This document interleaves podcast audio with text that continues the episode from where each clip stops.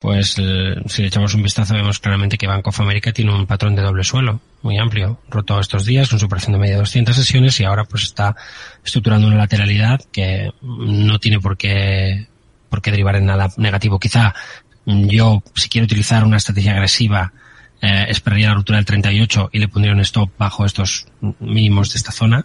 quizá me iría como muy abajo al 36, media 200 sesiones, este pequeño gap, eh, todo lo que es la consolidación.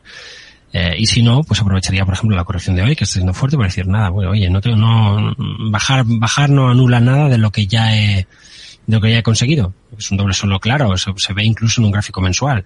Eh, la, la, la, vuelta mensual previa es enorme. Eso sí, el stop está en los mínimos.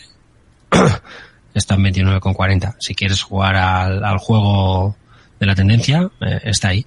Y hay, hay, hay, soportes importantes. Podemos ver, por ejemplo, pues esta línea de tendencia que, que tendríamos desde los mínimos de, de 2012. Eso es una, es una muy buena zona de soporte y por tanto debe ser considerado una zona de stop eh, que sí o sí hay que, hay que utilizar. ¿Iría por ahí? Hmm. ¿Mejor que Wells Fargo? Eh, sí, porque es más claro técnicamente. Eh, Wells Fargo Wells Fargo es quizá lo que tú harías si en lugar de tener una técnica que depende de determinados niveles dijeras, ¿cuál, pero tú, ¿por qué no compras el que crees que va a subir más? Eh, pues no compro el que creo que va a subir más porque su vuelta no es tan ortodoxa. Pero precisamente porque no es tan ortodoxa, muestra más fuerza relativa. Porque, ¿por qué no es tan ortodoxo? Pues porque no llega a los mínimos.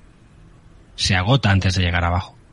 Entonces, como se agota antes de llegar abajo la caída, esto permite que el valor suba más que el otro y que revele mayor fuerza relativa. Pero, eh, digamos que como me gusta, como hay tantos títulos, pues prefiero, prefiero las conductas de manual. Si nos fijamos en el proceso de fondo, vemos que Wells Fargo está en sus máximos históricos. Que ha superado